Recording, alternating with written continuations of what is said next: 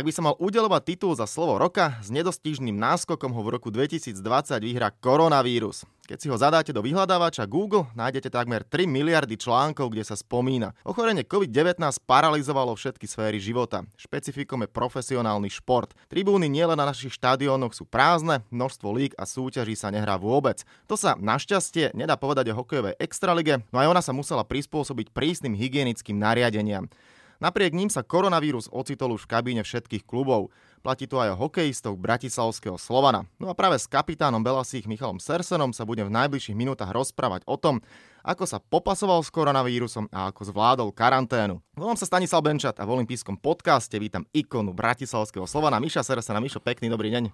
Dobrý deň prajem všetkým. Tak e, ešte predtým, ako sa budeme rozprávať o okolnostiach posledných dní a týždňov, ja sa presuniem v čase na začiatok marca, konkrétne 8. marec, nedela, to ste hrali zápas s Banskou Bystricou. Vyhrali ste 5-4 po predlžení, na druhý deň sa liga zastavila, o pár hodín na to sa zrušila, prišli všetky tlačovky, správy o tom, že máme tu koronavírus. Nikto vtedy ešte prakticky nevedel, čo to je, ako bude, len veľmi rýchlo sa veci diali. Ako si celé na to spomínaš? No, v podstate prišlo to tak, eh, chystali sme sa na ďalší zápas, nie som si istý, ale myslím si, že sme mali ísť do Trenčína. Zrazu, že Sámko Petraš zrušil obed, teda potom prišla ďalšia informácia, že sa ruší zápas. OK, jeden zápas, eh, teraz čo, v piatok hráme znova, alebo ďalší zápas, čo bude? No a potom, jak si povedal, malo to naozaj rýchly spád a do dvoch, troch dní si myslím, že to už potom padla definitíva.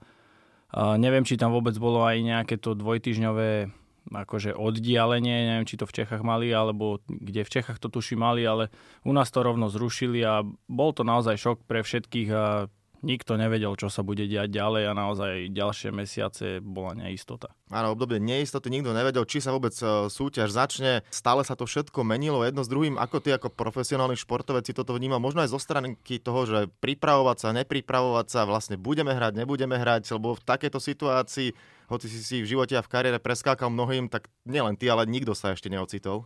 Áno, presne takto to bolo úplne neobvyklá situácia, neštandardná, čiže nikto nevedel, ako sa má chovať, ale uh, v podstate ja som sa držal nejakého takého plánu, že veril som, že sa nejak v septembri, v októbri začne liga. Nevedeli sme, kedy sa začne príprava, či to bude júl, august. My sme tam ešte do toho všetkého mali aj uh, také tie vlastne zmenu vlastníka Čiže to bolo ďalší veľký otáznik, ako to dopadne, pretože naozaj takmer do poslednej chvíle sme nevedeli, že či, kedy a ako vlastne prebehne ten predaj. Takže bolo to také uh, leto v neistote, ale teraz môžeme povedať, že to asi celkom dobre dopadlo. Mm-hmm. No a poďme teda takmer už do súčasnosti. Uh, 11. oktober to bol uh, deň, kedy ste hrali zápas s Detvou, doma ste prehrali, následne už ale potom aj prichádzali správy, že viacerí hráči sa necítili ideálne, robili sa testy a zistilo sa, že prakticky celá kabína je zamorená koronavírusom, prišla karanténa, pauza. Ty si bol jeden z hráčov, teda, ktorí sa ocitli doma s tým, že vyšiel si teda do postele, predpokladám, lebo si sa necítil ideálne. Tak skús trochu približiť, ako to bolo možno od toho zápasu. Ty už si tam možno pocitoval niečo, že není to ideálne, alebo potom najbližšie dni a ako vlastne e, boli príznaky korony u teba? Áno, boli tam akože nejaké také príznaky chrípchového ochorenia, ale v podstate neprikladal som im nejakú väčšiu váhu, pretože cítil som sa viac menej tak, ako aj po minulé roky, kedy som hral s obuchatými dutinami a s kašlom, hej, že pokiaľ som nemal teplotu a necítil sa slabý, tak som nemal problém nastúpiť a v podstate toto bol aj tento prípad. E, mne naozaj tá teplota nevyskočila nad 37 ani raz. Takže, ale samozrejme prišli testy. Uh, najprv mi vyšiel výsledok negatívny, potom ďalší test vyšiel pozitívny. OK, 3-4 dní som bol taký naozaj, že nejaký slabý, ako naozaj pri tom chrípkovom ochorení, je to vírusové ochorenie, teda aj keď sa bavíme o, o chrípke a tento COVID teda mal by mať ešte teda asi nejaké silnejšie príznaky alebo čo, ale prakticky vyležal som to a už po tom štvrtom dni viac menej to bolo všetko v poriadku. Mm-hmm. Keď eh, si teda zistil, že máš pozitívny test, taká bola možno taká, tak, také vnútorné rozpoloženie, lebo každý deň človek počúva správy, bombarduje ho z každej strany, nedá sa tomu uniknúť, že zo všadiaľ počúvaš o koronavíre. Neviem, či si mal z toho možno aj trochu strach, že ako, sa, ako to u teba bude? Mm, viac menej nie, pretože keď som si tak porovnával veci, tak uh, v tom februári, tesne predtým, než ešte sa vôbec zverejnili nejaké informácie o korone, tak som sa cítil ďaleko horšie a počas tých nasledujúcich mesiacov, keď vlastne chodili na prvých nejaké tie informácie, aké sú príznaky tej korony, tak e, mal som pocit, že v tom februári som tú koronu prežil, pretože naozaj vtedy som sa cítil možno ešte horšie ako teraz, keď som mal ten pozitívny test, vtedy ma boleli naozaj klby, svaly, ale či som to mal alebo nemal, to teraz nezistíme. Možno, že to bola chrípka, možno, že to bola korona, hovorím to, to už nevieme, ale nemal som z toho nejaké veľké obavy, že teraz e, veril som, že teda človek s, s normálnou imunitou, zdravý športovec by to mal bez väčších problémov a prežiť. Skôr som mal také obavy z toho, že človek naozaj musí byť izolovaný. Ja už nejaké 3 dni pred testovaním som sa odlúčil od rodiny, aby teda aspoň oni mohli fungovať normálne aj manželka potom išla samozrejme na test, tá bola negatívna, čiže deti mohli chodiť do školy a aj ona fungovať teda s nimi. Čiže to bolo najviac to, že tých 10 dní človek strávil v tej izolácii. Áno, to som sa chcel presne spýtal, lebo viem, že máš rodinku, tak uh, ako ste to dávali, asi nejaké video hovorí si si dával s nimi, alebo kde si sa vlastne zavrel? Uh, my máme takú záhradu, kúsok od Bratislavy, Takže tam som sa zavrel a v podstate počas tých desiatich dní deti som možno videl na život tak dvakrát, aj to len tak z diálky cez plot podali mi jedlo ako bodrikovi k bránke. A, a v podstate išli preč. Videl som, ma, mladší syn strašne sa chcel ku mne rozbehnúť a ja som ho tak musel zabrzdiť, že ostaň radšej aspoň tie 3-4 metre odo mňa, aby k niečomu teda nedošlo nejakej nechcenej infekcii alebo čokoľvek. A Takže ale zvládli sme to a fungujeme. Mm-hmm. Ako ste vlastne postupovali čo do klubu? Predpokladám, že tímový lekár vám asi dával nejaké pokyny a, alebo aká bola komunikácia s klubom, že vydržať tých 10 dní, potom opäť na test a uvidí sa čo ďalej? No viac menej sme sa držali tých e, pokynov aj čo boli vo všeobecnosti dané, či už to bolo ministerstvo zdravotníctva alebo z regionálnych úradov. Takže bolo nám povedané minimálne 10 dní teda sa máme držať v tej karanténe a potom vlastne už sme mohli začať normálne fungovať, takže sme nabehli na te, do toho tréningového procesu. Komunikovali ste medzi sebou chalani, že vo viacerých tímoch to napríklad bolo tak, že niektorí hokejisti boli prakticky bezpríznakoví, u niekoho tie prípady a tie príznaky teda boli výrazne väčšie, ťažšie. Spomeniem napríklad Jano Brejčak, o tom hovoril, ten bol myslím 3 týždne zavretý v karanténe, mal pomerne silné tlaky na, na, na hrudi a ťažko sa mu dýchalo, mal pomaly problém výjsť na druhé poschodie, takže mm u neho to bolo o niečo horšie. Vieš o tom asi, nepotrebujem, aby si niekoho menoval, ale predpokladám, že aj u vás v kabíne asi bol možno niekto na tom takto. A jak si povedal, niektorí chalani naozaj vôbec nemali žiadne príznaky, naozaj bolo to divné, len mali pozitívny test a cítili sa zdraví. A myslím si, že jeden chalan mal také, že hovoril, že 8 dní sa cítil naozaj, naozaj že zle a keď prišiel do tréningového procesu, tak sa naozaj cítil slabý, ale v podstate tiež to nebolo, že by to bolo niečo nezvládnutelné. Takže našťastie sme to nemali. Nikto nemal taký komplikovaný priebeh. Ako si to mal s tréningom? Tých pár dní si si dal asi predpokladám úplné voľno a potom aj na tej záhrade však asi sa dalo niečo robiť a trénovať? Áno, hlavne som potreboval pokosiť a veci okolo domu.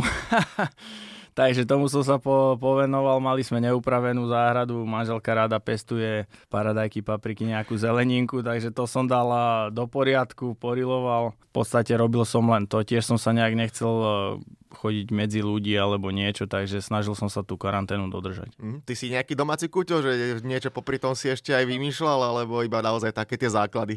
Uh, vieš čo, minulý rok sa mi podarilo postaviť akože taký prístrešok pre sliepky. ale nemal som tam ani veľmi do čoho pichnúť, takže, lebo takmer všetko tam máme teda porobené a do nejakých väčších prác, že by som išiel postaviť altánok, tak to asi nie. Ako to potom bolo, keď ste prichádzali do kabíny, alebo keď si nejakých 10 dní, 2 týždne bez ľadu, jedno s druhým, tak ten deficit tam určite je možno taký pocit, akoby, že začína sa na novo sezóna, že keď ideš po letnej prestávke a opäť do toho nabiehaš? No, musím povedať, že presne takýto priebeh som očakával, ale bol som veľmi milo prekvapený, že kvázi po tých dvoch týždňoch, nič nerobenia dá sa povedať, tak sme tie prvé dni zvládli celkom dobre. A ani som nepocitoval nejakú únavu, ale jak si možno aj pred chvíľou spomenul s tým Janom Brejšákom, tak uh, si, som si spomenul, že vlastne ráno, keď som išiel odviesť mladšieho syna do škôlky, tak musím ísť na druhé poschode pešo a tam som sa zadýchal, ale na tréningu som sa nedá, nezadýchal. Takže aj to bolo pre mňa také zvláštne. Mm-hmm, jasne, jasne.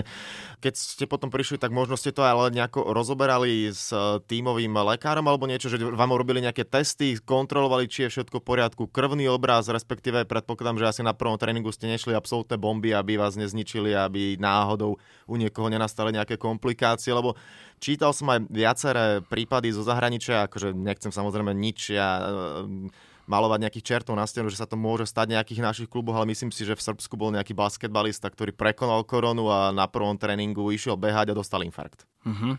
Tak to som nezachytil, ale otázka je, či to bolo kvôli tej korone, alebo mal už predtým nejakú uh, srdcovú vadu no, alebo čokoľvek. Ale, áno, nejako sa, určite sa to s tým povedať, spájalo, no. tak či onak mladý človek, ale jasne, áno. že všetko sa plus minus teraz s tou koronou bude spájať, áno. ale tak vráťme sa možno k tej prapodstate tej otázky, či ste mali nejaké špeciálne testy, nejaký krvný obraz vám robili, respektíve no. asi ten prvý tréning nebol úplný záhul. Nie, no, mali sme to také na rozdýchanie sa, trošku rozkorčilo a dostať sa do toho postupne, ale v podstate nič špeciálne sme tie prvé 2-3 dní nemali z alebo prvý týždeň vôbec ani s lekárom sme nejak asi nekonzultovali.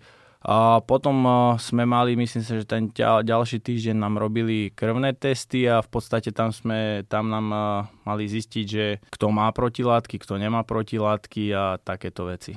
Máš protilátky? Mm, už sa mi tam tvorili v tom čase. Vraj to je tak, že čím viac času od toho vyliečenia, tým tie protilátky stúpajú údajne, tak nejak som to ja pochopil. Áno, áno. A ako celkovo toto vnímaš, že takýmto spôsobom máte rozbitú sezónu, teda nielen vy, ale vlastne celá liga, že bolo to také až niekedy úsmevné, že ráno niečo platí, je tréning, po obede prichádza správa, že a vlastne ten tým ruší zápas, to sa deje, to sa deje, karantény, odkladanie. Šialená situácia nielen teda pre vás, ale asi pre všetkých, ktorí niečo majú spoločné s hokejom. Áno, prakticky od toho marca je to také, celý ten rok je taký úplne zvláštny, v podstate naozaj Nikto nevie, čo bude zajtra. Čaká sa nielen na tie nejaké rozhodnutia, čo sa hokejového zväzu týka, ale čaká sa na rozhodnutie od vlády, od hygienikov a tak. Čiže dnes niečo platí, ale zajtra to platiť nemusí. Už nejak sme tak nejak nastavení, že v podstate takto je a najbližšie týždne, mesiace to asi iné nebude, len budeme riešiť asi veci zo dňa na deň, z týždňa na týždeň po prípade. Ale ja pevne verím, že to všetci prekonáme hlavne v zdraví a čím skôr sa to dostane do toho normálu. Nedolohala na teba počas tých eh, mesiacov nejaká frustrácia v zmysle, že ja sám neviem, čo bude, ty už máš toho poodohrávané teda poriadne veľa, že si si povedal, že ah, možno na to aj kašlem jedno s druhým, alebo stále máš chuť a jednoducho si si povedal, že OK, prežili sme všetko možné, prežili sme ťažké obdobie v KHL, prežil som to, keď mi výplata nepýtla 3 čtvrte roka, tak prežijem aj koronu. No, viac menej áno, ja to berem tak, že teda spolieham sa na to, že ten hokej sa bude hrať, alebo šport celkovo, že bude fungovať. Ja v to verím a momentálne ma to baví, takže chcem v tom pokračovať, no a čo prinesie budúcnosť, to uvidíme. A mimochodom, čo bolo, alebo čo je horšie, hrať bez peňazí, alebo hrať e, bez nejakej istoty a bez divákov? Tak e, ani jedno, ani druhé nie je ideálne. No našťastie tie peniaze, čo boli, e, sa všetky dostali kam mali. Toto samozrejme všetci si uvedomujeme, že hráme pre divákov, ale v tomto prípade aj sme radi, že vôbec môžeme hrať takže hovorím, všetci by sme si prijali, aby boli tie tribúny plné, aby sme si to spoločne užili, no len e, za týchto okolností, hovorím, ešte raz sa budem opakovať, sme radi, že vôbec môžeme hrať. Áno, tak e, Slovan e, má na Slovensku najväčšiu hokejovú arénu, 10 tisícová, 10 tisícový štádion Ondra Nepelu, ktorý zýva prázdnotou. Aké to z tohto hľadiska je, keď na jednej strane človek je zvyknutý na to, že 5-6 tisíc, keď je veľký zápas, tak je naozaj vypredané úžasná atmosféra a teraz počujete absolútne všetko, pokyny, pokriky medzi sebou, to isté u súperov a také, že dáš gól alebo fakt vyhráte, nedá sa urobiť po zápase nejaká ďakovačka alebo není komu, to asi musí byť celku frustrujúce. Samozrejme, čo si povedal, je úžasné, že môžete vôbec hrať, veľa lík sa nezačalo, respektíve nižšie súťaže, tie majú stopku, ale je to také nemastné, neslané. No je to také nemastné, neslané, ale keďže sme profesionáli, musíme sa od toho osobniť. Proste momentálne je našou úlohou hrať hokej a nemôžeme sa pozerať na tie okolnosti. Náš výkon by nemal byť uh, nejak viazaný teraz na to, že či tam diváci sú alebo nie sú. My sa musíme sústrediť na to, že hráme proti súperovi, ktorého chceme po, poraziť. Musíme podriadiť tomu celý náš výkon, musíme podať zo seba to maximum a bez ohľadu na to, že či je plná alebo prázdna tribúna. Mm, cítiš možno aj takú súdržnosť medzi ešte väčšiu, medzi ostatnými aj týmami, chalanmi, že tak ako hovoríš, všetci ste určite radi, že sa vôbec hrá, že nikto nejakým spôsobom nevymýšľal v tom, že či to má zmysel, nemá to zmysel, jednoducho poďme hrať, uvidíme, čo sa bude diať a možno budúci rok sa to predsa len trošku uvoľní.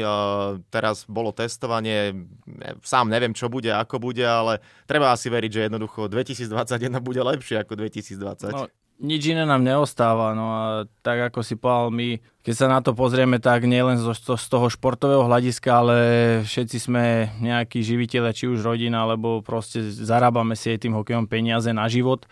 Čiže tohto pohľadu medzi hráčmi naozaj to bolo jednotné, že všetci sa zhodli na tom, že chcú hrať a chceme hrať, pretože hovorím, každý potrebuje peniaze pre život na to, aby mohol žiť a hovorím, z tohto pohľadu sme naozaj radi, že teda môžeme hrať. Mm-hmm, ty si bol vlastne jeden z iniciátorov, keď eh, pred začiatkom sezóny ste aj boli na úrade vlády, kde sa spojili všetky hokejové kluby, aby ste dali najavo, že šport jednoducho musí fungovať, musí prežiť a predsa len hokej a hokejová extraliga na Slovensku, to je obrovská tradícia, nedá sa to všetko len tak zhodňa na ňom stopnúť možno aj ako v tejto polohe si sa cítil, že keď uh, nehráš len hokej, ale musíš riešiť aj takéto veci, nejaké to slovko, keď ste prehodili s politikmi, ako na vás sa možno pozerali, ako veci vnímali, lebo neraz, keď e, človek počúva pánov z vlády, respektíve tie tlačovky, tak ja chápem, že majú toho neuveriteľne veľa, robia závažné a ťažké rozhodnutia, s ktorými sa nikto nikdy predtým nestretol ale niekedy mi to aj tak prišlo, že keď sa rozhodovalo o športe, tak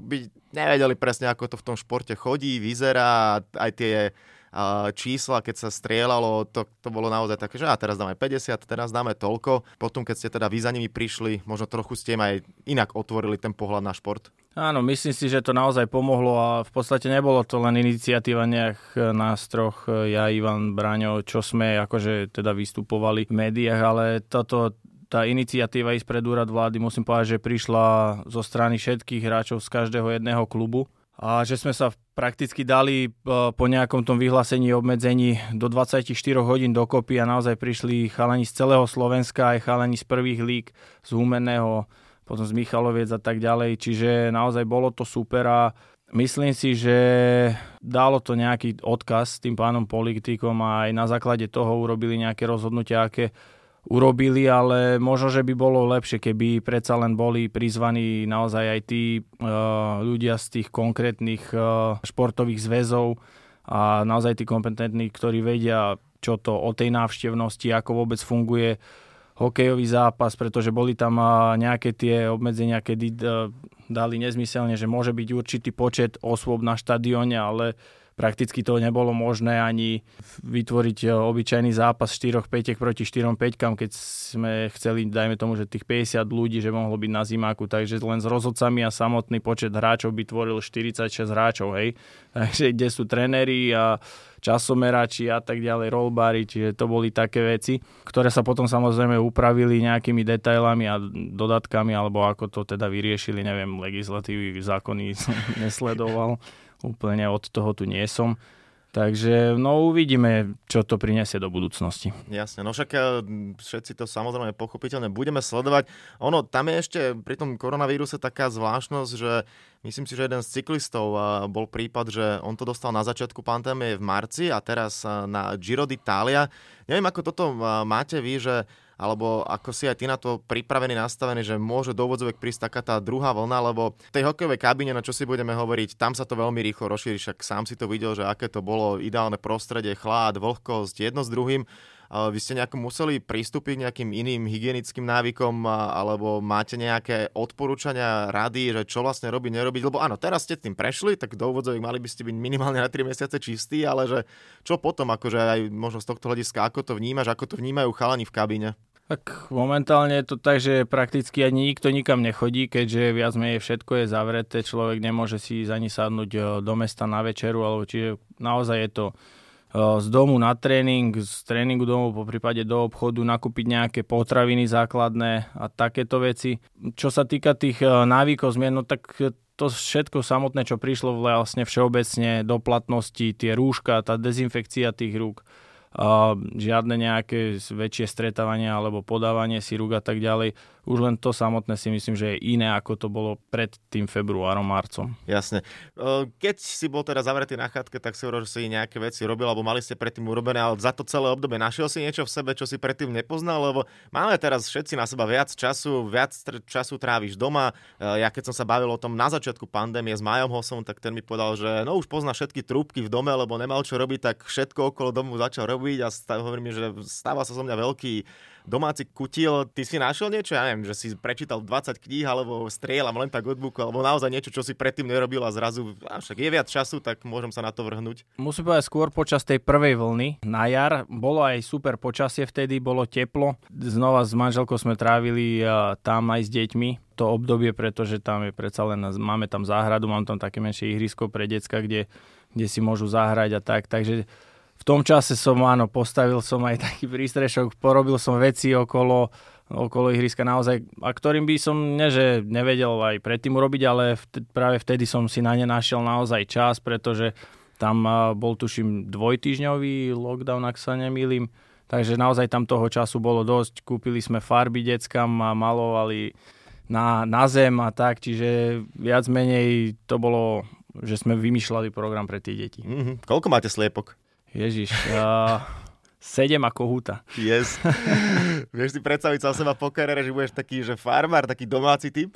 Vieš čo, neviem, či konkrétne, že farmár, ale nemám akože problém nejak chytiť pilku do ruky, šrobovačku alebo niečo, vrtačku.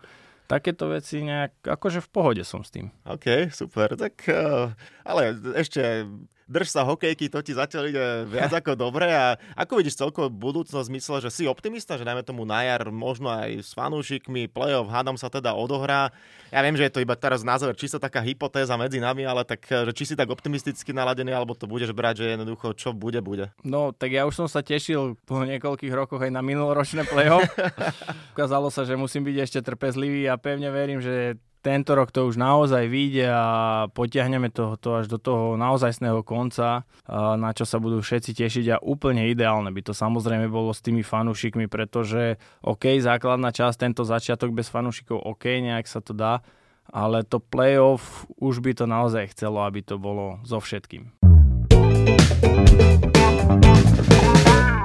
Pochopiteľne všetci si to budeme želať a držať palce. Olympijský podcast sa pomaly, ale isto bude chyliť ku koncu, ale patria k nemu dve rubriky, ktoré neminú ani teba. Prvá je spojená s jedlom. Také máš obľúbené raňajky, bez čoho si nevieš predstaviť začiatok dňa, ak máš možno nejaký raňajší rituál? Raňajší rituál vôbec nemám, ale e, pretože keď nejak s deckami sme a tak, tak čím skôr sa vypratať e, do školy a mne to robí dosť problémy, aby som stíhal všetko s nimi dvoma ale keď mám čas, tak veľmi rád si urobím a práženicu. Hm, a mimochodom, decka majú koľko rokov?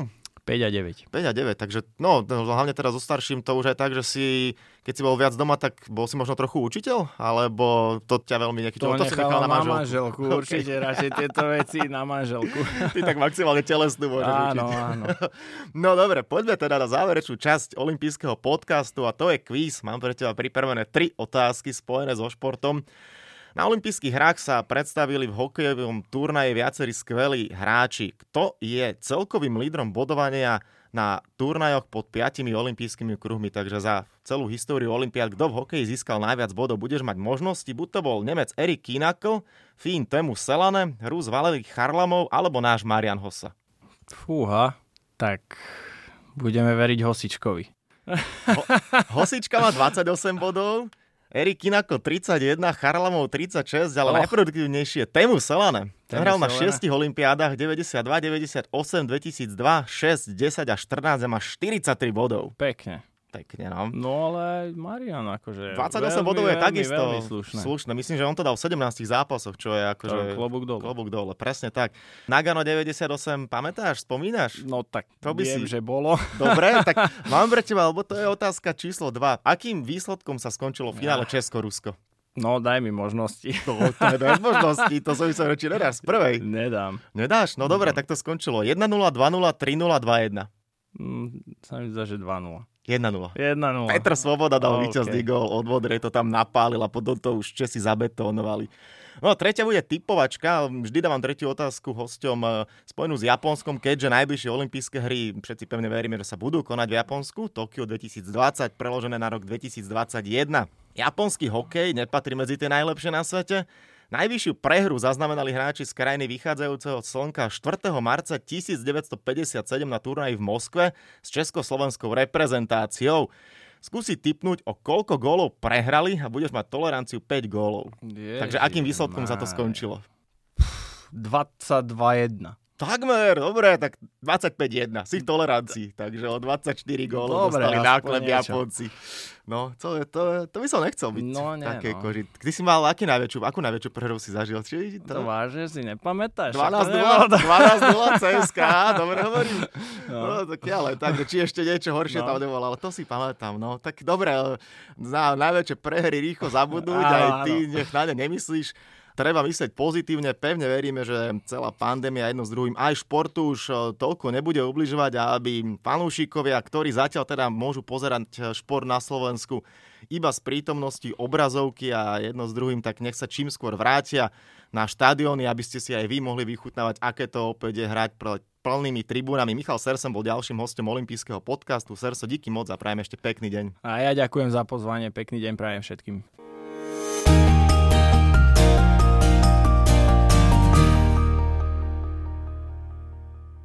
Tak, a to je na tentokrát všetko. Dúfam, že sa vám náš podcast páčil. Prihláste sa na jeho odoberanie vo svojej podcastovej mobilnej aplikácii na platformách Google Podcasty, Apple Podcasty a Spotify.